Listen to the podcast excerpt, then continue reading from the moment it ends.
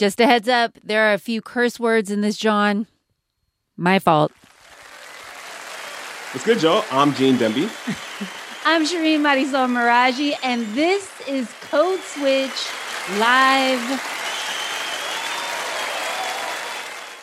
Okay, so the applause you're hearing is, is, is fake, y'all. It's not real. But we did perform a live show on April 15th in front of a live audience, but it was a Zoom mm-hmm. audience. Still trying to be safe out here. Yes, we are still trying to be safe. This was in partnership with WHYY, the member station in Philly, because this was all Philly, jawn. Shout out to my hometown. Thank you to all the listeners who tuned into that. But yeah, Shireen and I, um, we were live from our respective cribs. Yes, Gene, you were in Washington, D.C., and I was sitting at my dining room table in Los Angeles. We got a stack lineup for y'all. Later in the show, we're going to do one of our listener favorite segments, Ask Code Switch. That's when we answer listener questions. This time, though, they're all going to be related to the 215. We're going to get a visit from one of our play cousins, the poet Denice Frohman. But first, and not least, if you're as old as Gene Demby, you will recognize our first guest as Cousin Pam from The Cosby Show, mm-hmm. or perhaps Maxine Shaw, Esquire mm-hmm. from Living Single. If you're a little bit younger, you may recognize her as Detective Latoya from Get Out, or perhaps the RZA's mom on Wu Tang An American Saga. Yep. I'm talking about activist, actress, producer, businesswoman, all the things, Philly daughter, and Girls High Hall of Famer, Erika Alexander. Yes.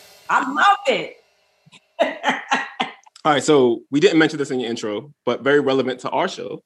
You have a podcast as well, which is about reparations. We are a podcast about race. You came onto our podcast to talk about your show, which is called The Big Payback.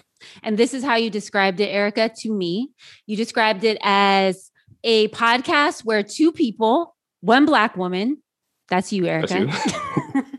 one white man, that's your co-host Whitney Dow, uh, talking about slavery and racism and the United States of America, all in the conversation of reparations.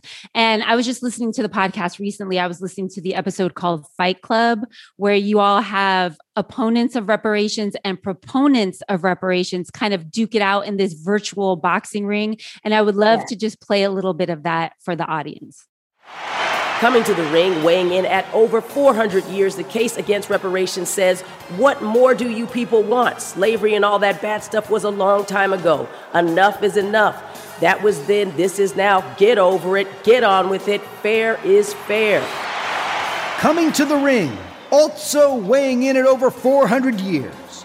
The case for reparations says, Are you kidding? The forced, unpaid labor of millions of black people built this country and its wealth under slavery. All right, Erika. So, so much of the conversation around reparations is just like trying to define it, right? Like trying to figure out what reparations even means. So, yes. what does it mean to yes. you? I think it means that America, the government, finally starts to address and attend to the great, they call it the great sin of America, and also give restitution to the descendants of slavery. Mm-hmm. Uh, on the episode where I talked to you and Whitney, you said, in order to form a more perfect union, payback's a bitch. And for people who don't know, that's the preamble to the Constitution. The payback's a bitch part got edited out of the final version. but no, for real, Erika, what did you mean by that? In order to form a more perfect union, payback's a bitch they promised something in the Constitution that they could not give. They, they sold wolf tickets to America. Mm. They said that this was the land of the free and the home of the brave. And then they put millions of stolen, kidnapped people from Africa into chains. That is not a perfect union. We understand that to get to a perfect union, there's no such thing, but to get to it, you have to acknowledge where you were. You know how unformed and evil that was how they had to twist themselves inside out to create that kind of landscape for millions of people to go on hundreds of years to be treated in that way and still be talking about that this was um, America and and it was for everyone, a land of equality. So um, I'm just glad now that we are out of chains and we are able to speak up for ourselves. We're able to say, your founding fathers are not your founding fathers. They were the beginning people who put pen to paper. It's up to us in this third Reconstruction to make it what they were talking about. It's kind of remarkable to think about just how much the conversation of reparations has moved just in the last few years. You know, you've been following this project in Evanston, Illinois, which for people who don't know is a suburb of Chicago. And they're doing this project in which, you know, to achieve these things you're talking about, to get to racial equity, to sort of um, rectify past harms, they want to give Black folks $25,000 for home repairs, to buy homes um, as, as a part of a reparations program that they're piloting there. But some critics will say that's not really a reparations program. That's like a, a, housing grant program. So I'm wondering how you think of that program and the pushback to like the sort of limitations of it. Well, the program you're talking about is um, Alderwoman Robin Rue Simmons. Uh, she was the first person in um, America actually to pass mm-hmm. a bill that gave reparations to African Americans for slavery. Now, the thing is, when you say that's not really reparations, uh, to some people, that is not reparations. They feel like reparations can only be about restitution and making amends to people who are descendants of slavery. There's people who have a problem with every person getting them, or people to the fact that they're saying, well, you know, I got harmed by that bill, but I don't have a home anymore, or I, I'm not going to buy a home anymore. I'm not there.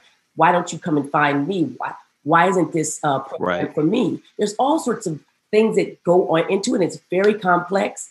And here's what I say that they may all be collectively right and wrong at the same time. But she did something. At least she tried. And more importantly, she's trying and her trying will help us understand how this goes and the criticism and complications going forward, but also the joy and the fact that she pushed it through with a mostly white council. So that means on a mm. local mm. level, if you're able to do something, you might be able to do it on a federal level, which is where it really um, uh, needs to be to have the heft and the weight of America to make it happen. I say personally that the fact that it was done at all, good, bad, or ugly, is a good thing. Hmm. So, getting back to the fact that you are working on this documentary and you've been working on this podcast and you've been doing it with Whitney Dow, who is a white man who grew up very differently from you. Uh, I know you all have been working together for almost two years now, or maybe even a, a little more than two years now. Uh, we hear often that we have to have uncomfortable conversations across race in order to get past all of the hurt and all of the anger. You've been having uncomfortable conversations with a white man for two years now. Yep. Um, yes. Would you mind talking to us, if you feel comfortable, about maybe one of the most uncomfortable moments? this is a safe space. This is just us and a couple thousand people. One of the most uncomfortable moments uh, between you and Whitney. I think that there are uncomfortable spaces that I can't specifically point out, but I can point out a feeling that I have that overwhelms me sometimes. Okay. With so many white people who are in and doing great things inside of the race conversation, I think they, at a certain point, they don't know how far they have to go. And I don't want to be the one to sit there and um, hold them hostage to something that they may not understand. But what's uncomfortable is having those moments and feeling like disgusted by it. Mm. And he's probably disgusted, disgusted by me, and I get disgusted by him. And you wonder if you can truly be friends inside of something like this. Not that you can't have the conversation, but you can you be friends if a person doesn't move beyond where they are? Whiteness is so extraordinarily corrupt and toxic mm. that you must work every day to understand that you have been steeped in it.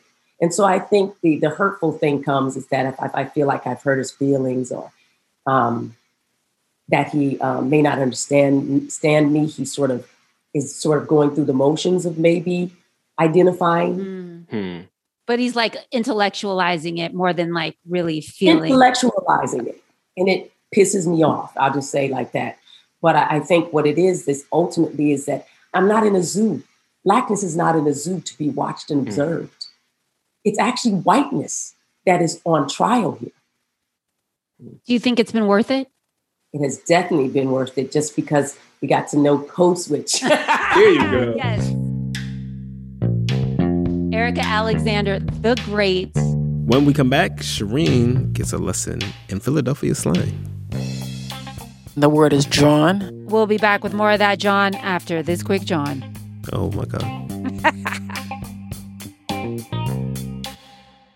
This message comes from NPR sponsor Wise, the smart way to move money around the world. Playing hide and seek is fun, but not when it comes to exchange rates. When you send, spend, or receive money internationally, you want to see that you're getting the real exchange rate. The Wise account always gives you the real rate when you send or spend between 55 currencies. You pay a low conversion fee and see everything up front. See what fairness in international finance feels like. Try Wise for free at wise.com/npr. Support also comes from Best Fiends. If you find yourself choosing the longest checkout line, that can only mean one thing. You've downloaded Best Fiends, the five star rated mobile puzzle game, which means where others see a hassle, all you see is a chance to play one more level a few more times. Turn dull moments into pockets of fun. Download Best Fiends free today on the App Store or Google Play. That's friends without the R. Best Fiends. I'm Yowei Shaw. I'm Kia Miakka Natisse. We're the hosts of the NPR podcast, Invisibilia. You can think of Invisibilia kind of like a sonic blacklight. When you switch us on, you will hear surprising and intimate stories. Stories that help you notice things in your world that maybe you didn't see before. Listen to the Invisibilia podcast from NPR. Gene. Shireen. Code switch. All right, Shireen. So the sun is setting on April 2021. How poetic. Yes, and that's appropriate because we've already established on the show that April is National Poetry Month, and we were pleased to welcome all star Code Switch play cousin back to the show, Denice Frohman. Boricua. Ya tu sabe. Denice Frohman was with us at our live show at the Apollo Theater, which was an amazing, amazing moment in my life. I don't know about yours, Gene. Yes, absolutely. absolutely. Definitely maybe the highlight of my life so far. My wedding almost grabbed that title, but not quite. I really hope Nico is not listening to you. Love you, babe. It was a great night too. Uh, and for those of you who don't know Denice, Denice Frohman is a poet. She is an educator, a former professional basketball player in Puerto Rico, and you all know how we love our basketball in Puerto Rico. Mm-hmm. And she yep. joined us from her living room in West Philadelphia to read us one of her poems.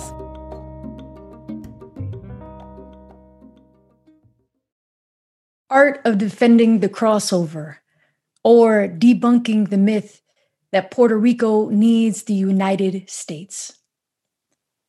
Stay low. Don't believe the shoulders. They lie like two false gods, will lead you in the wrong direction, will leave you in limbo, then have you believing hype and history you didn't write, will have you sign your life away. Instead, Believe the waist. Everything else, optical illusion. Think Jones Act, Operation Bootstrap, the Labor Department's migration office. Don't board the ship of shifts. See, the trick to surviving is to never get caught flat footed, never get caught reaching for something you can't have.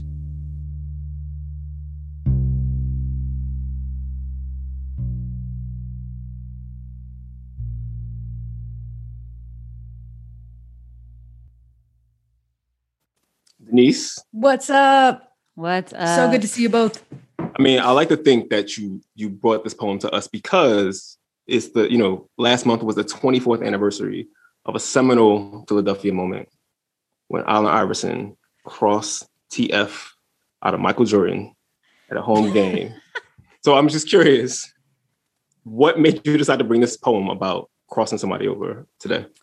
Well, I, I, think I've been working on a series of basketball sonnets for a while. And, um, mm-hmm. you know, basketball, like poetry, uh, is about undoing expectations. And the sonnet specifically has a turn in it. It's called a volta, a pivot, right? Like a pivot foot in basketball. Mm-hmm. So uh, mm-hmm. basketball felt like a, a perfect sort of um, metaphor, way to have this this conversation. And, and the crossover, Gene, as you might know, as as AI perfected, it's it's a dangerous move, but it's a move that's about intentionally misleading you, right? I'm going to take you in this mm-hmm. direction, knowing uh, that I have full intention of moving in another, right? And mm-hmm. so, um, I can't believe I'm going to admit this on on the code switch, but as someone who uh, I've I've had my ankles broken on a, a few occasions. Um, so brave, so brave to admit that. oh, just a occasions. few, but uh, but what you learn is is sort of to not take the bait. And um, So, so basketball felt like a perfect uh, metaphor for this be- relationship between the U.S. and Puerto Rico because it's about illusions and broken promises. Ooh, say more about that. Say more about illusions and broken promises. For me, what I'm hearing and what I'm reading, especially on Twitter, just feels really misguided and paternalistic. What do we do with Puerto Rico? Not what does Puerto Rico want? And it made me think about conversations that I had with my mom in the direct aftermath of Maria, when we saw the veil of democracy unlifted. And what was underneath mm. was colonialism and second class citizenship. And so, in the midst of this devastating event, right, this humanitarian crisis made worse by a botched recovery, right, FEMA leaving water bottles uh, that were found months later in, in Dorado, like I was connecting what me and my mom were seeing to a longer history of US colonial policies as I started to connect what we were seeing in real time to this history of imposition and exploitation where the US is benefiting my mom got scared.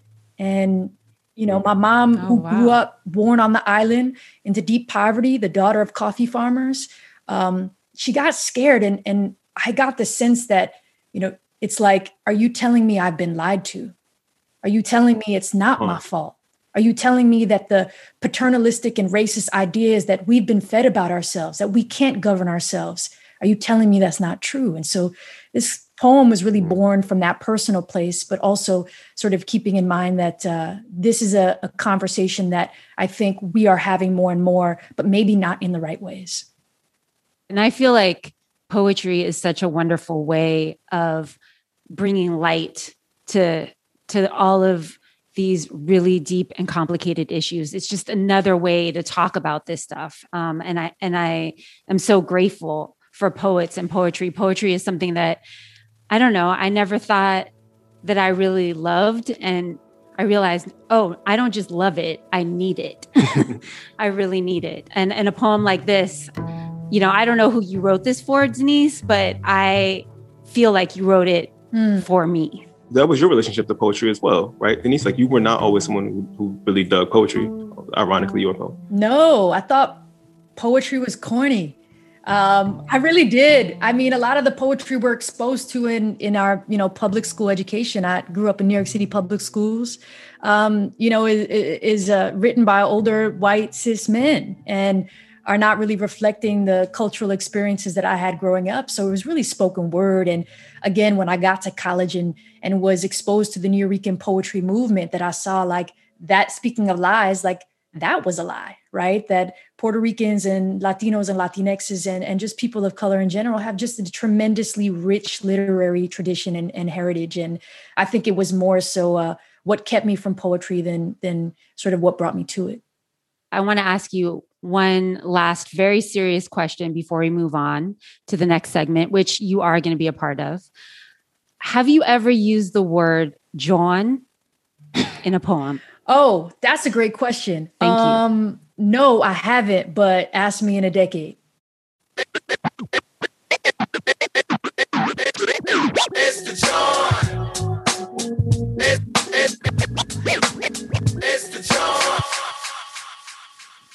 Jawn. Jawn. Jawn. Jawn. Jawn. I pronounce it jawn. It's a catch all phrase and just really represents all sorts of nouns. I would use it as a pronoun to replace literally any noun ever. That's my jawn right there. That jawn was crazy. Oh, I gotta go take this jawn for a walk, like talking about my dog. I forgot that jawn. Can you pick up the jawn? What's that jawn about? The word is jawn. Please don't tell these fools how to pronounce it because we need to tell the transplants apart from everybody else. ha! Yes. And we know now that Denice is a transplant, so we're going to bring her back. But before we do that, we've got to tell you we have entered the Ask Code Switch segment of the show. And if you don't listen to the show all the time, Ask Code Switch is when our listeners ask us questions about race and identity. And our first question is about that word you just heard repeated over and over and over again. The word is jawn. How, how did I do? How did I do, Gene? Yeah, ooh. Well, we can, we can work on it. We can work on it. Okay. Better than right, when right. we started talking about this. Yeah.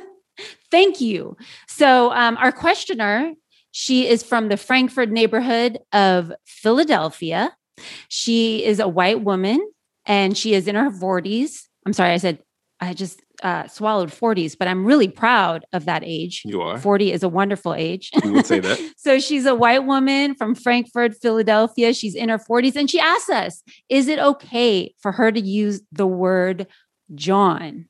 And before we answer that question, Gene, let's talk a little bit more about one of your favorite words. Yes.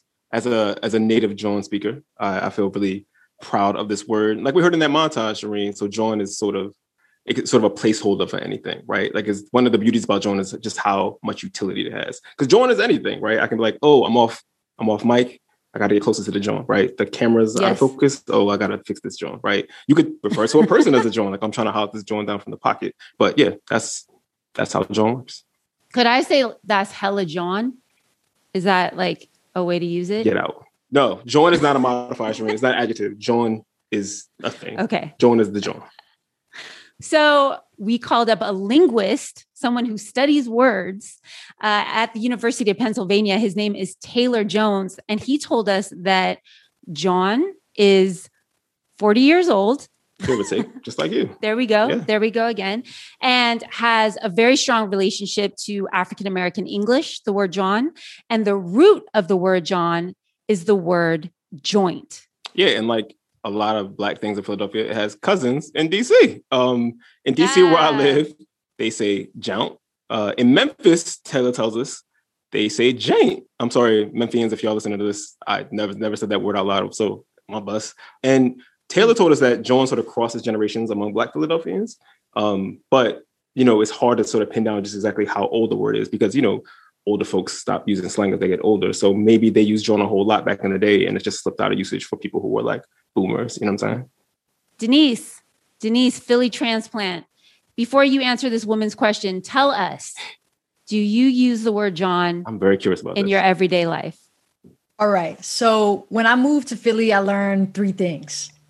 A sub, a roll is a hoagie. Mm-hmm, mm-hmm. A bodega is a papi store. Uh huh. Yep. And yep. Jawn is the beautiful, all encompassing noun that you so wonderfully described. Yes. Um, so when I first moved to Philly, no, like the first couple of years, I didn't say it at all. And even to mm. this day, um, I primarily use joint because I have a longer history with that word, but over time, because I've been here so long, and it's a word used in my friend circles, in my neighborhood, mm. the neighborhood I live in, in the communities that I work with and for.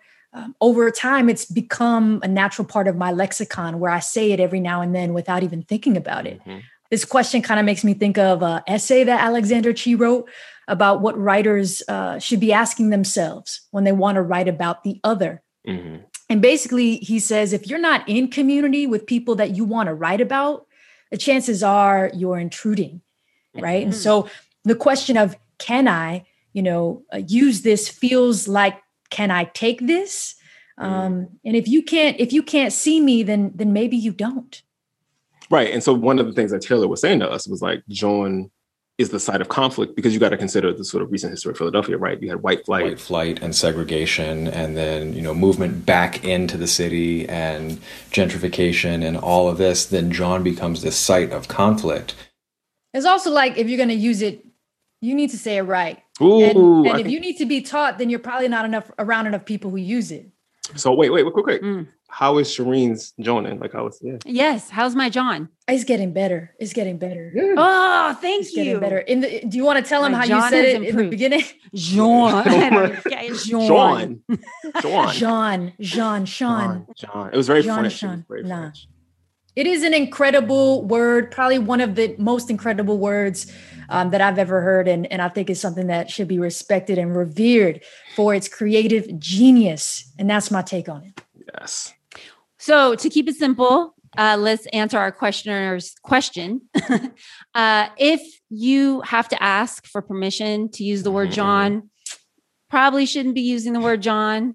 Uh, when when we were talking about this and really thinking about this, I learned something. I learned that white Philadelphians also have their own lingo. Oh, uh, sure. Yeah, and so a word that I heard that white Philadelphians use a lot is the word use. Oh, like absolutely. use guys and and things like that. So I was thinking, oh, maybe that's a better word for the question asker. But then again, that word has its own like regional context and class, class context, ethnic stuff there. Yeah. yeah. Mm-hmm. So so to wrap this up, you know, in the spirit of solidarity, in the spirit of unity, I just like to say,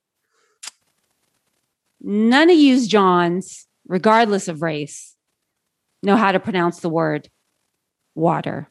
Oh. The end. Can I get a rim shot? No. now, water. what is what is water? Water. Oh, Denice, we got to say bye to Denice. We have to say bye to Denice Frohman, the amazing poet, educator, basketball player. Thank you so much, homie. Appreciate you. Thank you, Denice.